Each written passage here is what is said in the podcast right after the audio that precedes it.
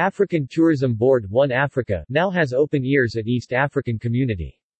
East African Community member states are now working together to market tourism as a bloc through the just-launched annual Regional Tourism Exhibition, aiming to raise the number of tourists visiting the region after COVID-19 pandemic devastation. The African Tourism Board ATB, had participated in the first regional tourism exhibition for East African member states. The ATB chairman Mr. Cuthbert Ncube had contributed the first East African Regional Tourism Expo EARTE, that ended last week after three days of business. Cuthbert Ncube, the ATB chairman expressed during the expo that the EAST African Community EAC member states have taken the right step towards the objectivity of the African agenda to see EAC as a bloc joining hands in an inclusive and well-coordinated approach to develop African tourism. The East African Community EAC, is a regional intergovernmental organization of six partner states, the republics of Burundi, Kenya, Rwanda, South Sudan, the United Republic of Tanzania, and the Republic of Uganda, with its headquarters in Arusha, Tanzania. He said that ATB will be working closely with EAC members to enhance the quick development of regional tourism in the bloc. Zanzibar President Dr. Hussein Mwinyi had unveiled a plaid to launch the annual East African Regional Tourism Expo EARTE, to be rotational among each member state of the EAC bloc. Dr. Mwinyi said that EAC partner states needed to redefine and review policies that slack down the development of tourism in the region for similar tourist products and services. Launching of an annual EARTE would open new avenues to the EAC region and explore avenues and new strategies that would market the region as a single destination, Mwinyi said. Wildlife, natural features including mountains, ocean and beaches, nature, and historical sites are the leading tourist attractions pulling most foreign and regional visitors to the EAC region. Travel and visa issuance restrictions, lack of coordination among the EAC region have been retarding the development of regional tourism.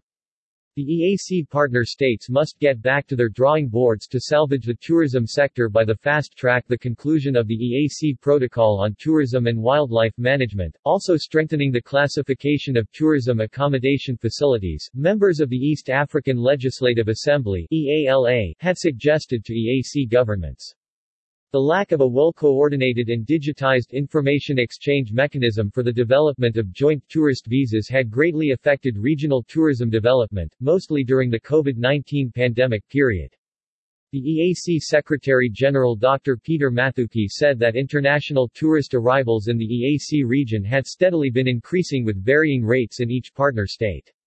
It was reaching 6.98 million in 2019 before the COVID-19 pandemic outbreak.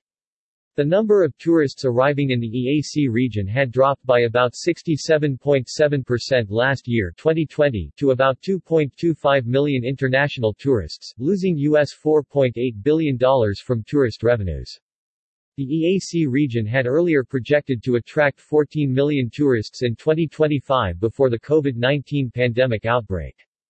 Development of multi-destination tourism packages and tourism investment opportunities and incentives, combating of poaching and illegal wildlife trade were the key strategies need to for regional tourism development, Dr. Mathuki said.